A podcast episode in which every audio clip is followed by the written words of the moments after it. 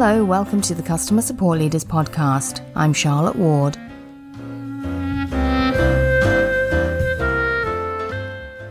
Today, we're listening to one of my favorite episodes from the archives.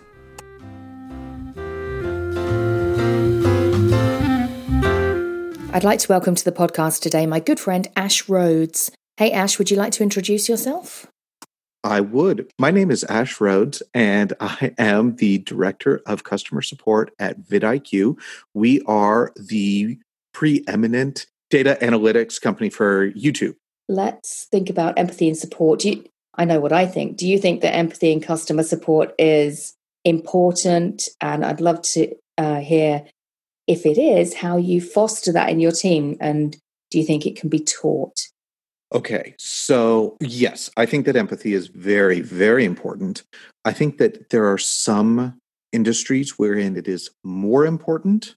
And I know that sounds strange. So at a previous company, it was a payments platform. So people's money was tied up into it. I had to hire for empathy almost entirely in that case because if somebody's entire livelihood was tied up, you needed to have strong empathy powers for lack of superpowers. It was that was the level that i was hiring for was superpowers. And at my current place i i hire for as much empathy as possible. Like i would love for them to be bleeding hearts but also it is people's youtube channel. It is still super important that i'm dealing with creatives and so on but it's also like we don't like there's nothing that can be done to cause anything. Like it's it's we can't destroy people's channels or anything like that. It is just it's data uh, stuff. So it isn't i don't look at it as necessary. So there are there are somewhat layers of an onion that you can peel there right though because ultimately a payments provider is really obviously important in people's lives. But to some degree youtube channels are important in some people's lives, but they might also they, they might also be the wrapping for an income, or they might be the wrapping for some other part that you're not necessarily aware of. Oh, absolutely, absolutely. And so, like, I don't. In no way is it ignored or anything like that. It's just if, like, if you're on a rating from one to ten, um, whereas I would have required a, a nine or a ten uh, at my previous one, I might accept a like seven or 8 mm-hmm. now. And you asked previously, can it be coached? I feel like you cannot create empathy in a person where none exists, but I feel like you can bring it out where it is buried deep.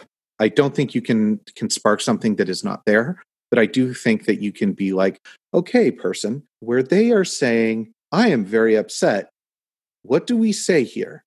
there are some there are some emotionally laden words here what do we what do we respond with and there have actually been some some instances um, embarrassingly recently wherein they totally missed it Com- like multiple people completely missed it. And i'm like okay maybe i should have required an, a 9 or a 10 in like my personal empathy scale. But just got to keep working on it. I think you make a valid point. It's about coaching the appropriate response as much as trying to foster the behavior, isn't it? As a as a standalone thing, it's it is an ideal, but it's as much it, it's as important that the behavior is appropriate to the context.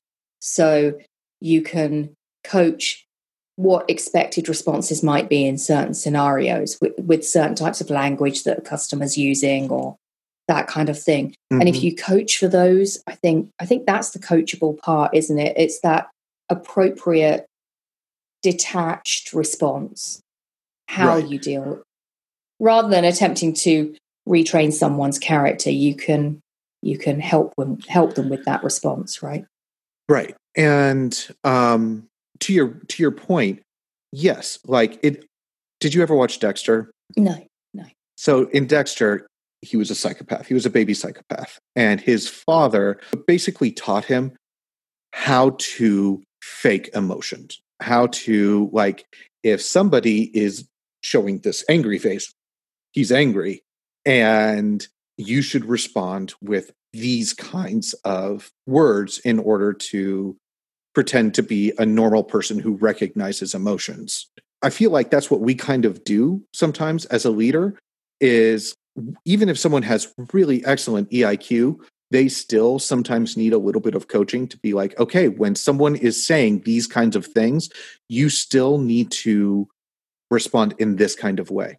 It's that translation again, isn't it? We we often talk right. about translation in in support and particularly in leadership. That as much as we are translating things between our Internally. customers and our develop and our developers, we are also having to translate things for ourselves that a customer may say very clearly, I am very upset or I am very angry. And it should be, one hopes, quite clear how you respond to those sentences. There are other ways that customers can express their needs, good or bad. And the thing that you're coaching for is to recognize those and respond appropriately to those. Right, exactly. Like, I am very angry is also frequently like, well, that's not ideal. That to me now is like a flashing red light of, oh man, they are pissed. For the benefit of our listeners, Ash has some great faces from from dis- disdain to anger. Whatever. I I'm a delight. That's it for today. You can find show notes over at customersupportleaders.com forward slash five. I'll see you next time.